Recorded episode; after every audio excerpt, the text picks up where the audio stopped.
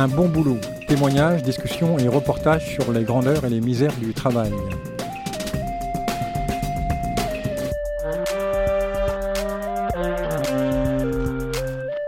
Y a-t-il des bons boulots? Qu'est-ce qui caractérise un bon boulot ou au contraire un sale boulot? Épanouissement, reconnaissance, insertion sociale, créativité, maîtrise d'un métier, sentiment d'utilité ou bien aliénation, émiettement du travail, perte de sens, management toxique, burn-out, dépression? Qu'est-ce qui fait la différence? Le travail lui-même, ses conditions d'exercice ou les possibilités offertes à une personne de s'y investir et d'y gagner une certaine autonomie. Le sujet est vaste et délicat quand il s'agit de témoigner.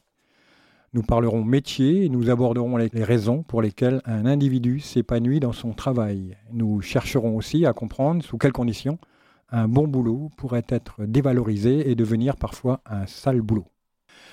Aujourd'hui, nous recevons Tom Dubois-Robin, ancien adjoint sécurité dans la police nationale et qui travaille aujourd'hui dans une entreprise de sécurité euh, privée. Bonjour Tom. Bonjour. Alors, pourriez-vous vous présenter et esquisser d'abord le parcours qui vous a conduit à exercer le métier de policier, bon, depuis le lycée, et à exercer, à l'exercer comme euh, adjoint de sécurité dans la police des frontières? Mhm. Alors, euh, donc, comme vous le disiez, je suis Tom Dubois-Robin, j'ai 29 ans aujourd'hui. Euh, moi, mon parcours, donc depuis le lycée, j'étais dans un lycée maritime à la base, donc j'étais plutôt destiné à voguer en mer, on va dire. D'accord. et euh, je me prédestinais plutôt à rentrer dans la marine nationale. J'avais d'ailleurs fait une préparation militaire dans la marine, mais en même temps, j'avais passé plusieurs concours dans la fonction publique. La police nationale était un deuxième choix de carrière. C'était, on va dire, un, rêve d'enfant de pouvoir être euh, ah oui, sur la voie publique, de pouvoir euh, porter assistance aux personnes, aux victimes, jouer quelque part, j'ai envie de dire que le rêve d'un gamin, jouer aux gendarmes, aux voleurs, même si on l'a pas tous ce rêve-là, mais c'est vrai que quand on est gamin, on y joue pas mal et on, pense à ça quand on voyait pas des policiers passer dans la rue, dans le quartier. On se... Vous avez pu vous, voir du côté des voleurs euh, Non, pas vraiment. Non, moi, je, ne m'y voyais pas. Mais... mais voilà, donc du coup, euh, moi, j'avais passé plusieurs examens, plusieurs concours de la fonction publique. Et puis, euh, je me suis dit, le premier qui m'appellera, bah, j'irai. Donc, j'avais passé dans la police nationale, pénitentiaire, douane, gendarmerie. Enfin, j'avais essayé plusieurs concours. La police, euh, c'est le, concours, le premier concours que j'ai réussi et qui, m'a appelé très vite.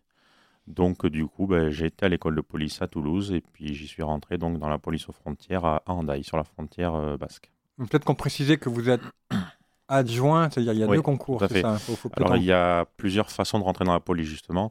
Euh, dans cette, dans cette branche-là, les adjoints de sécurité, ce sont des jeunes entre 18 et 30 ans qui n'ont pas le bac, par exemple, ou même s'ils ont le bac, ils peuvent quand même.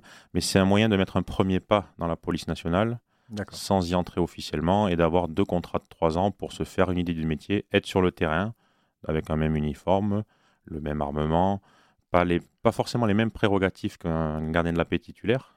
Par exemple, on ne peut pas faire d'enquête de, procédure euh, particulière. Voilà.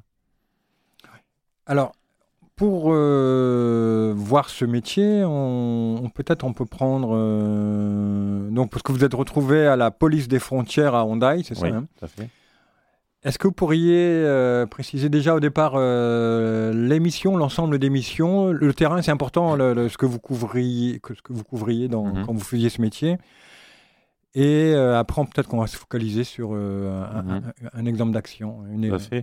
Bah, déjà, la police nationale, c'est un métier, c'est une, un, une institut avec euh, une vaste palette de métiers. C'est un peu comme dans l'armée.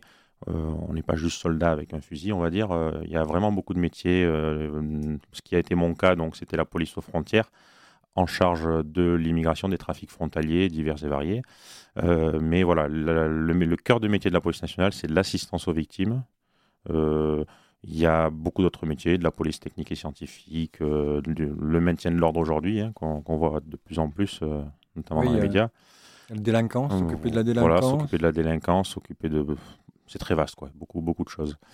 Euh, voilà, donc moi j'étais donc euh, muté directement ben, dans ma ville d'origine, à Handaï, donc euh, sur la police aux frontières. avec, pareil, une, au sein de la police aux frontières, une, large palette de, fonctions parce que effectivement, on, a, on est en charge d'abord de lutter, ce qui est écrit aujourd'hui, moi je le conçois plus de la même façon, mais contre l'immigration irrégulière, les trafics frontaliers divers et variés, que ce soit trafic de drogue ou de traite d'êtres humains, de cigarettes, de, cigarettes, enfin, voilà, de, de produits illicites. également dans les aéroports, on a un aéroport à Biarritz et donc euh, en charge de l'afflux de, trafic. Euh, moi, j'avais une spécialité qui était la fraude documentaire. Fraude documentaire, c'est la fraude des papiers? La fraude euh, aux faux papiers, faux, faux, billets, par exemple. Ah aussi, d'accord. Voilà. Voilà, c'était essentiellement ça. Donc, dans toutes les brigades, il y avait plus ou moins une personne qui était, on va dire, spécialisée, qui avait fait une formation spécifique là-dessus. Euh, pour accompagner les collègues qui contrôlent des identités, qui avaient un doute sur un passeport, une pièce d'identité, un visa, un titre de séjour, enfin voilà.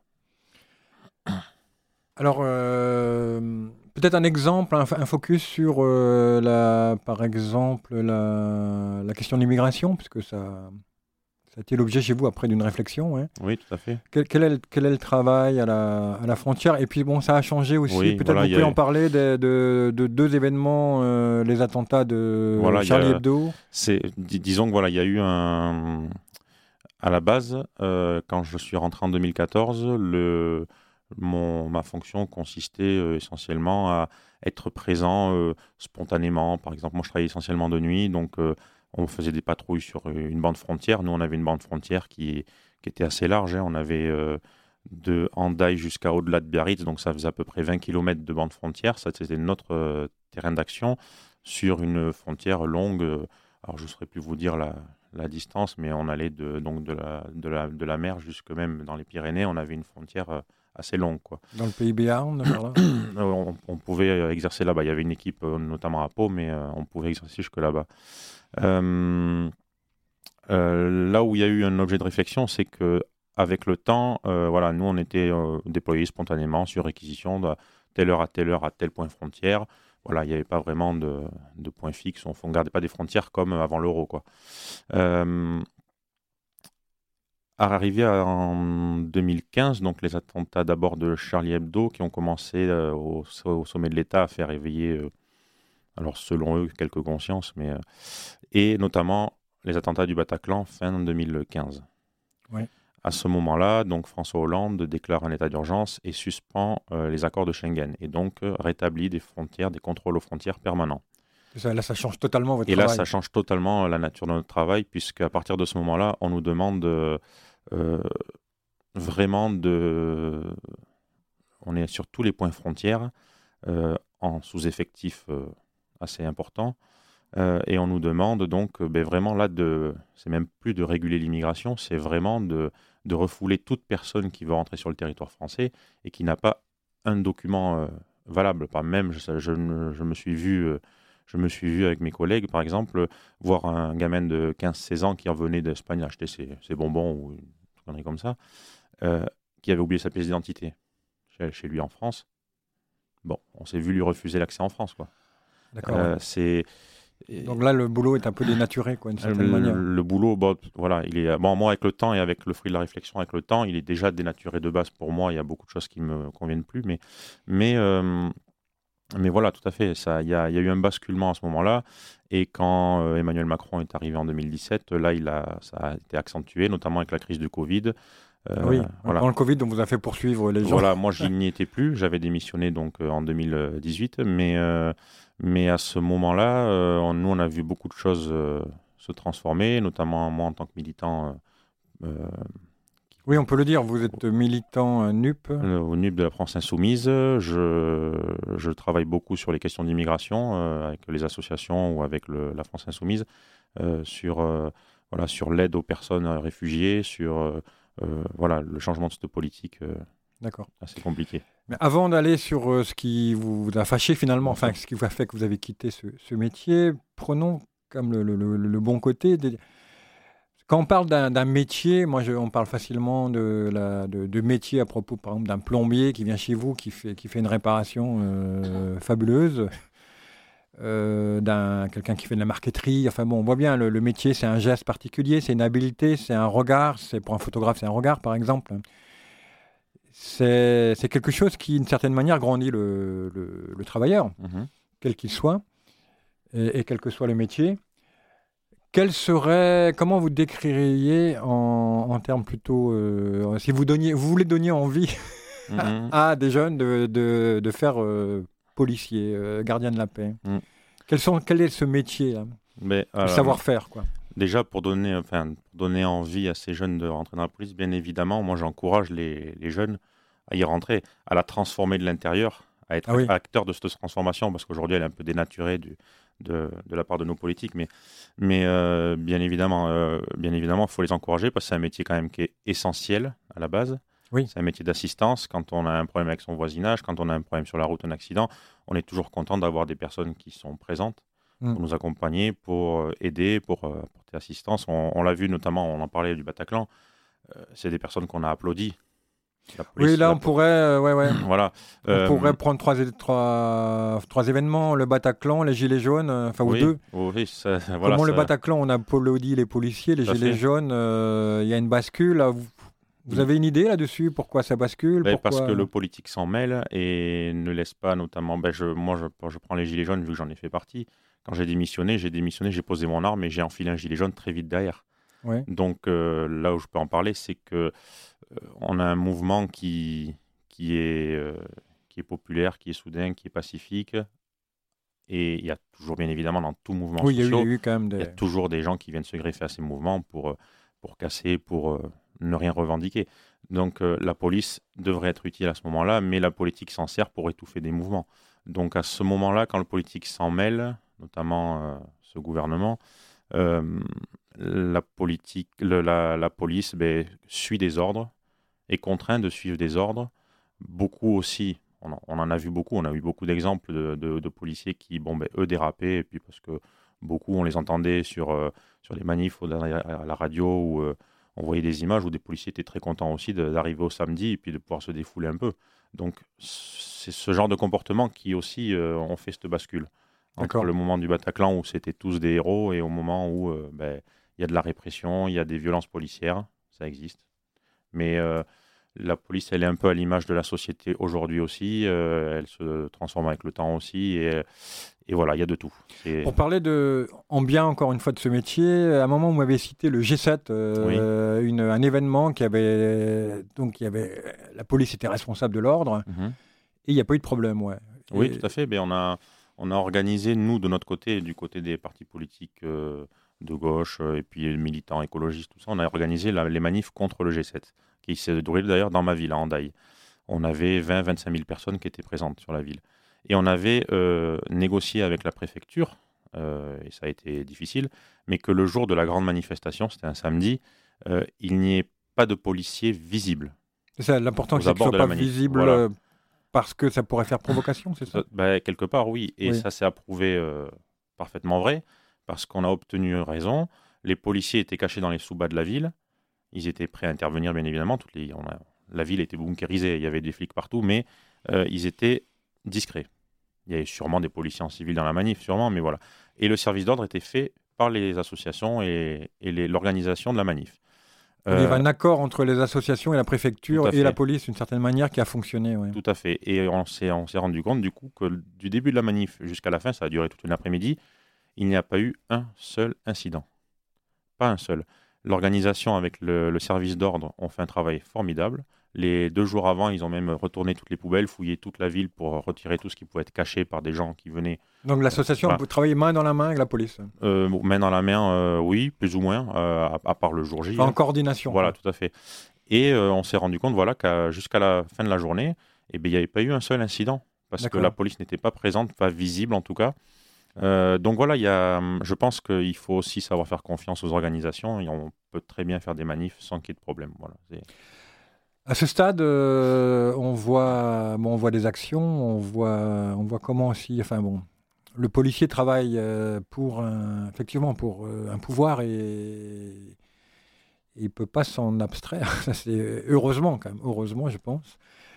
Euh, dans une fiche de poste, de, dans toutes les fiches de poste, quand on cherche quelqu'un pour travailler, il y a une rubrique savoir-être Qu'est-ce que vous pourriez, dire à propos du savoir-être euh, du policier, du gardien de la paix euh, mhm. qui serait aux frontières, par exemple? oui. ben, Aux frontières ou ailleurs, de toute façon, un policier, il doit quand même euh, de base savoir être très impartial, savoir garder son calme, hum, savoir analyser des situations.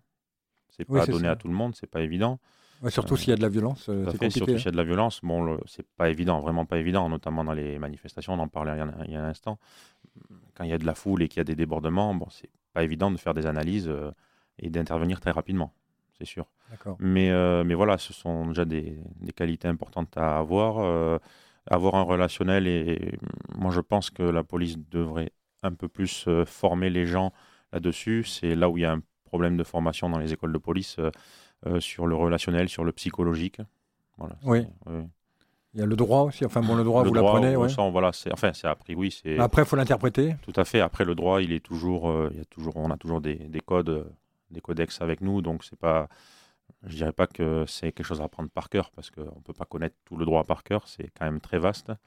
Mais déjà, avoir de bonnes bases, oui, c'est essentiel. D'accord. Alors, si maintenant on cherchait à avoir parmi les tâches. Vous avez exercé euh, 4 ans, 5 ans? 4 ans et demi, oui. 4 ans et demi. On pourrait prendre. Euh, parce que moi, ce qui m'intéresse, c'est euh, qu'est-ce qui fait qu'on aime son métier ou qu'à un moment on l'aime plus. Quoi. Euh, si vous décriviez deux actions, une action dans laquelle vous devez intervenir comme policier, quelle qu'elle soit, et cette action, d'une certaine manière, la façon dont on vous demande de l'exercer, vous gratifie, vous va, va dans le bon sens. Et une autre, après, on pourrait prendre une autre, où là, ça vous pose problème, euh, mm-hmm. comme euh, à la fois policier et vous, euh, Tom, Robin, Tom Dubois-Robin. Peut-être d'abord l'action la, la, valorisante pour un mm-hmm. policier. Ben, l'action valorisante, on, on, dira dans l'essentiel, c'est quand on se sent utile, tout simplement. Quand on apporte assistance à une personne et que Derrière, on voit que les choses arrivent à se régler euh, sans forcément, euh, par exemple, euh, il y a une, dispute dans un bar, par exemple, que la police intervient, que, qui peut, que ça peut déborder, mais qu'on arrive avec patience, avec discussion, avec psychologie, calmer les choses et faire en sorte que, que tout s'atténue sans qu'il y ait plus de suite. Parce que ce n'est pas l'intérêt du policier même de faire en sorte qu'une personne soit condamnée, qu'une personne soit blessée, machin, voilà. Donc si tout peut se résoudre simplement, euh, là il y a une gratification, il y a, j'ai envie de dire, de l'esprit. On se... De l'esprit Oui, c'est-à-dire bah, que là on se dit, voilà, là on a été utile, quoi. Et notre métier, voilà, il est là, c'est bien. Et euh, alors quelque chose, une autre action qui peut amener un policier à se dire mais qu'est-ce que je fais là? Qu'est-ce que est-ce que c'est mon travail de faire ça? Et là c'est là c'est la question justement que beaucoup beaucoup de policiers aujourd'hui ont en tête.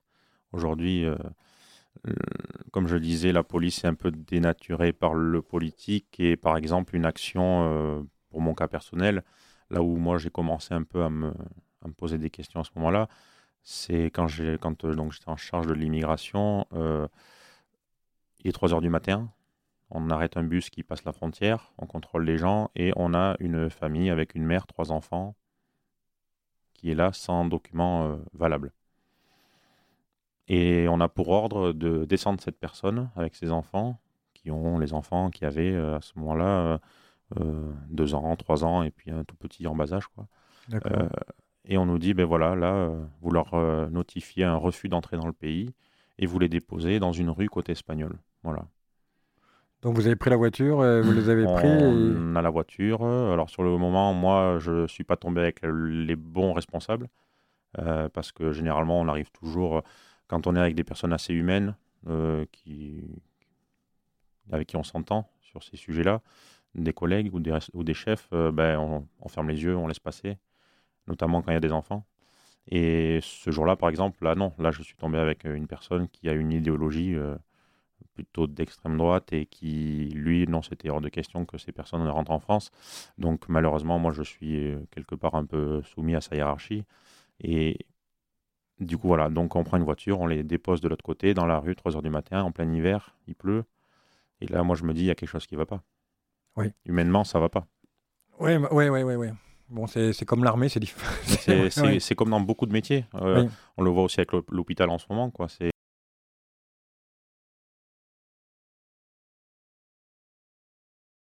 Comment on pourrait appeler ça, quand le commandement, chez nous en tout cas, ne, ne suit que les directives de l'État et, quelque part suivent une, une, idéologie qui ne nous correspond pas et qui ne font pas le cœur de notre métier, euh, ben voilà, là on peut se poser des questions et on se, on, se sent pas bien dans le métier. quoi. C'est un peu le problème également du chiffre dans la police.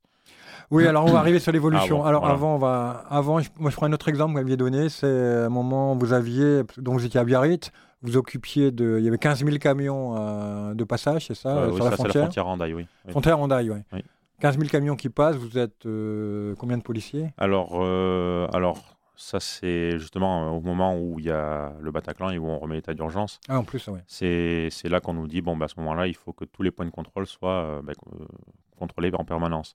On a le péage autoroutier, un premier pont, un deuxième pont, un troisième, ça fait déjà quatre points de passage, plus la gare la gare frontalière. Oui, il y, a des péages. Voilà, voilà. Donc ça fait au total 5 points de passage importants. Et on est, nous, dans notre brigade, on, à ce moment-là, on n'était que 13.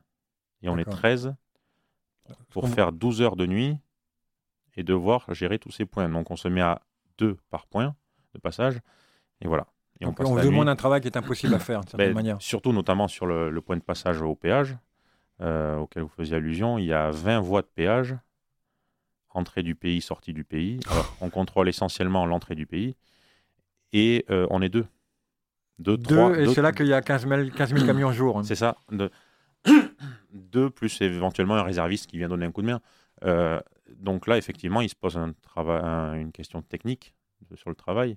Euh, comment on fait pour contrôler Ça vous oblige à faire des tris, c'est là qu'on tombe dans l'arbitraire. Hein. Et déjà, dans l'arbitraire, et puis surtout, euh, même au niveau sécurité pour le personnel, ben, on, se, on, on, est obligé de fermer euh, 8 voies de péage côté entrée du pays pour n'en garder que deux. Oh, créer... Vous fermez des voies de péage ah obligé, obligé. Du coup, on crée des bouchons monstrueux côté espagnol.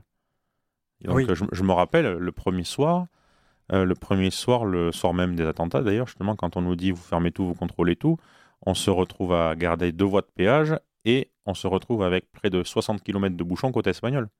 D'accord. Donc, euh, pour gérer un flux euh, comme ça, c'est pas possible.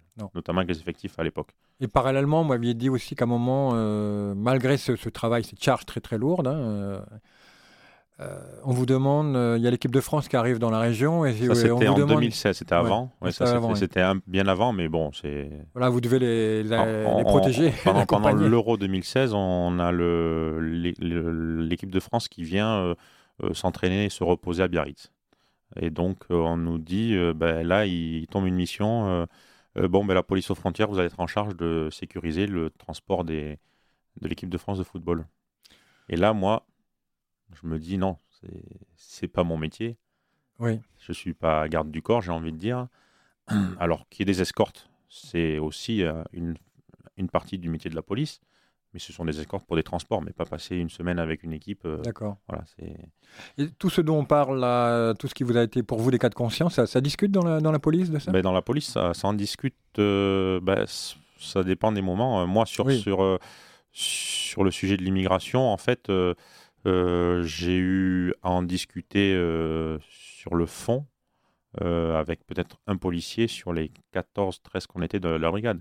mais, mais sinon, non, parce que après, on rentre vraiment dans le côté politique, mais j'ai remarqué, c'est quelque chose qui m'a dérangé, c'est qu'il y a eu beaucoup de policiers qui, entre eux, en off, parlent avec une idéologie d'extrême droite qui n'est pas mon, qui n'est pas la vôtre. Qui est pas la vôtre. Alors, euh, voilà, c'est pas ça.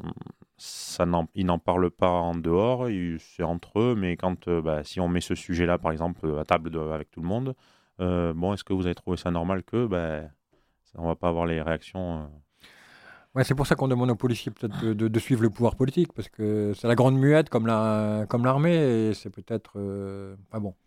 C'est un débat assez vaste. Tout, ça, tout à fait, on pourrait en parler pendant des heures, mais c'est vrai que c'est alors maintenant, on va parler de l'évolution du, métier euh, avec des choses qui arrivent, un nouveau management, de, des façons de, compter les choses, comment on compte mhm. les choses. Alors, je, voilà, alors est-ce que vous avez vu, bon sur 5 ans c'est court, mais Mhm. est-ce que vous avez vu euh, des évolutions dans le management et dans, le- dans ce qu'on appelle le reporting euh, Mhm. classiquement? Ben, sur 5 ans, effectivement, c'est court. Euh, après, il y a le témoignage et l'expérience de, de, de policiers qui sont, eux, là depuis 30 ans. Donc, il y a déjà ce retour-là. Mais après, effectivement, euh, sur le management, parce qu'aujourd'hui, la police est presque devenue une entreprise. Aujourd'hui, un commissaire, on l'appelle plus un commissaire. À l'époque, c'était commissaire, euh, commissaire, commissaire divisionnaire, commissaire principal. Enfin, il y avait des, Ouais. des grades. Aujourd'hui, c'est monsieur le directeur. Ah oui, Déjà, quand euh, moi, on m'a dit on appelle ça monsieur le directeur, je me suis dit, bon, directeur, c'est dans une tour avec euh, des, des gras de papier. Enfin, voilà, c'est. Euh, je raccourcis, mais c'est très proche de ça. Euh, et puis, euh, la formation, euh, voilà, des, on va dire des cadres d'un commissariat, des officiers, aujourd'hui, c'est vraiment devenu le- une école de, de voilà, de- management. de- de management. Il y a des gens qui vont à l'école d'officiers ou de commissaires, notamment la, la- la commissaire actuelle de, dans, dans ma ville, à la police aux frontières. Elle a tout juste 30 ans, elle a mon âge. Elle sort de l'école, elle n'a jamais fait de terrain Ah oui, et elle gère 180 fonctionnaires de police, ouais, ouais. qui d'accord. eux, la plupart ont quand même 30-40 ans de carrière. Donc bon, c'est c'est difficile déjà à assimiler pour. euh, Donc vous considérez, vous, là, qu'elle a... Elle est pas finalement, elle est un peu parallèle au métier et, Et- pourtant son, son travail c'est de, c'est ça, c'est ça. De piloter ce métier, ouais, ouais, c'est ça, un- une tendance, ouais. C'est un peu ça. Donc, euh, donc euh, bah, déjà là, ça, ça creuse quand même un fossé. Euh, et ensuite, sur le reporting, voilà, on entend depuis des années. Beaucoup disaient que c'était une fable, que dans la police, on faisait du chiffre. Mhm. Euh, effectivement, on fait du chiffre. Alors que ce soit sur la voie publique, euh, dans la police, dans la sécurité routière ou comme ça, il y a des résultats à, à communiquer à sa hiérarchie. Et dans l'immigration, nous en tout cas, c'était euh, c'était le c'était le, la base, c'était devenu presque une base pour le métier de, des policiers. J'ai en mémoire, par exemple, euh, on remplissait des documents à chaque fois qu'une personne était expulsée côté espagnol, Ouais. euh, qui s'appellent des, des, refus d'entrée dans le pays. Euh, bon, généralement, par nuit, on, si, euh, on va dire, si, je puis utiliser les mots de si on chassait le migrant, parce Ouais, que enfin, c'était bon. c'était employé par. En, en même temps, c'est c'est peut-être une nécessité. Enfin, on va pas parler de cette nécessité. non, non, on va pas, on va pas ouais. parler, mais c'est pour dire quoi. Si vraiment il y avait ça qui était fait, il y, a, il y avait, on va dire, à peu près une quarantaine de refus d'entrée dans le pays euh, tous les soirs. Euh, et ça faisait des documents que l'on mettait dans un- une boîte pour le. la- ça, ça, pour la transforme hiérarchie. En, tableau Excel. Voilà, tout à fait. Ça se transforme en tableau Excel. Et si euh, je me suis vu une nuit où on a, on a, on a expulsé trois personnes, Oui, donc parce qu'il n'y en avait pas d'autres. il n'y en avait pas d'autres. Et puis bon, c'est voilà. Et, euh, et le lendemain, on a quand même un mot qui arrive sur la- le bureau et un, un officier qui descend nous dire mais comment ça se fait que vous n'en avez fait que trois? D'accord. Et alors il n'y a, pas, on va dire officiellement de de chiffres à faire, mais euh, on le ressent par les remontrances, on le ressent par. euh, Oui, c'est pas dans les notes, mais c'est. pas dans les euh, notes, mais c'est. C'est dans la façon de manager de Tout certains cadres. euh, c'est peut-être une demande qu'il aurait faite aussi. Ah, mais c'est euh, c'est carrément une demande qui est faite de l'État. Oui, oui. C'est pas c'est pas le commissaire lui-même ou le petit euh, euh, fonctionnaire, euh, de, le petit capitaine qui dit euh, bon ben moi aujourd'hui tiens ça me plairait de, de faire du chiffre. Bien sûr que non. D'accord. Mais voilà. et là, là, on voit le boulot se transformer, quoi. Tout à fait. Absolument, ouais. Mm. Puisque le, le critère premier serait tout simplement la paix, enfin le et le travail, le respect de la, de la règle. Mhm, Et là, il peut y avoir des dérives. ouais. tout à fait.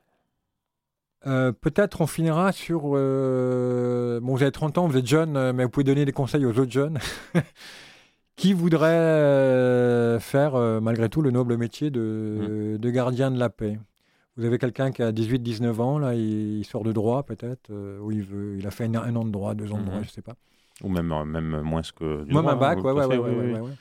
Mais moi, je, je l'encouragerais à aller au bout de son idée de rentrer dans la police. Bien évidemment, comme je disais tout à l'heure, il va falloir que euh, les gens qui rentrent aujourd'hui arrivent à changer les mentalités à l'intérieur de ce métier, de l'intérieur, ce qui n'est pas évident, c'est sûr. Euh, après, bon, euh, il Ah, c'est le militant qui parle presque. pas, que le militant parce que, parce que je l'ai vécu. Donc euh, après, bon, il se pose des questions de formation aussi parce que les formations sont pas forcément aujourd'hui adaptées à, Oui, parlé. voilà, aux missions de la police aujourd'hui. Les, les formations sont trop courtes. Oui. Alors les adjoints de sécurité, ils rentrent avec trois mois de formation. Ouais, et là, les gardiens de la paix rentrent avec 8 mois de formation. Ça avait été encore raccourci sous Hollande à 6 mois, donc c'était c'était déjà très court. C'est toujours trop court. je vois un exemple, on prend le Canada, c'est 4 ans. Quoi. Ah, c'est vrai ah, Ça se fait pas comme ça. Quoi. Donc, 4 ans, c'est déjà peut-être trop long aussi. Voilà, il faut trouver le juste